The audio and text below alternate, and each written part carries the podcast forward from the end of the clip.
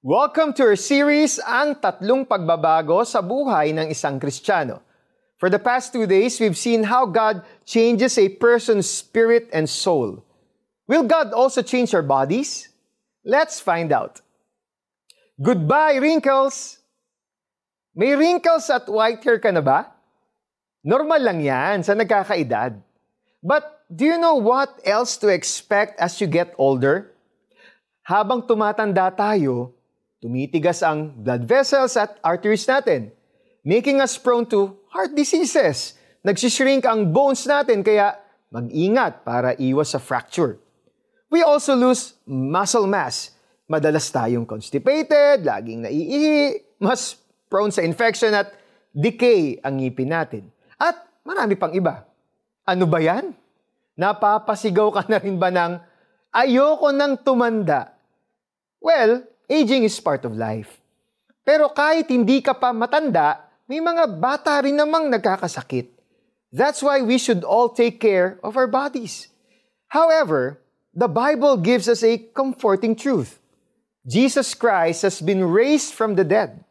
And we who believe in Him will also be raised from the dead and be given a glorious body.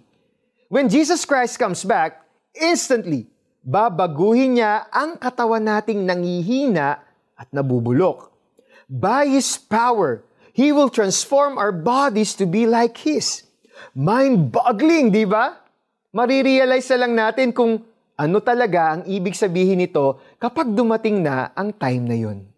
In the meantime, let's imagine na posibleng kapag binago na ni Jesus ang katawan natin, mawawala na ang lahat ng wrinkles natin. Hindi na tayo magkukulay ng uban, magpapa-facial to hide our wrinkles, and take medicines and supplements to heal our diseases and to improve the quality of our life. If we are in Christ, we are assured that God will give us a glorious spiritual body in heaven.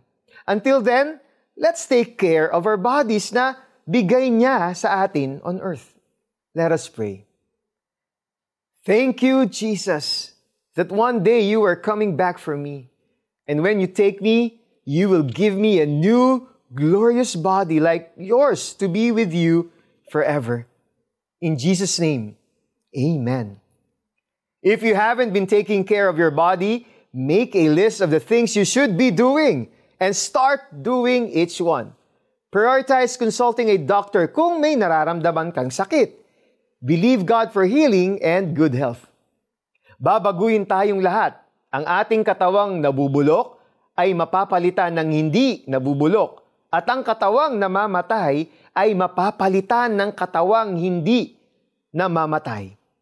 Unang mga taga-Korinto, 15:52 to 53.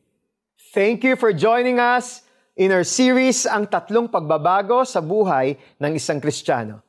So remember, if you are in Christ, God changes your spirit instantly, changes your soul progressively, and will change your body in the blink of an eye. Praise God. If you've enjoyed listening to this message and would like to support the ongoing efforts of this ministry, you can do so by visiting cbnasia.org slash give or click the heart icon on the Tanglao app and make a donation. Ako po, si Eric Totanes. God bless you.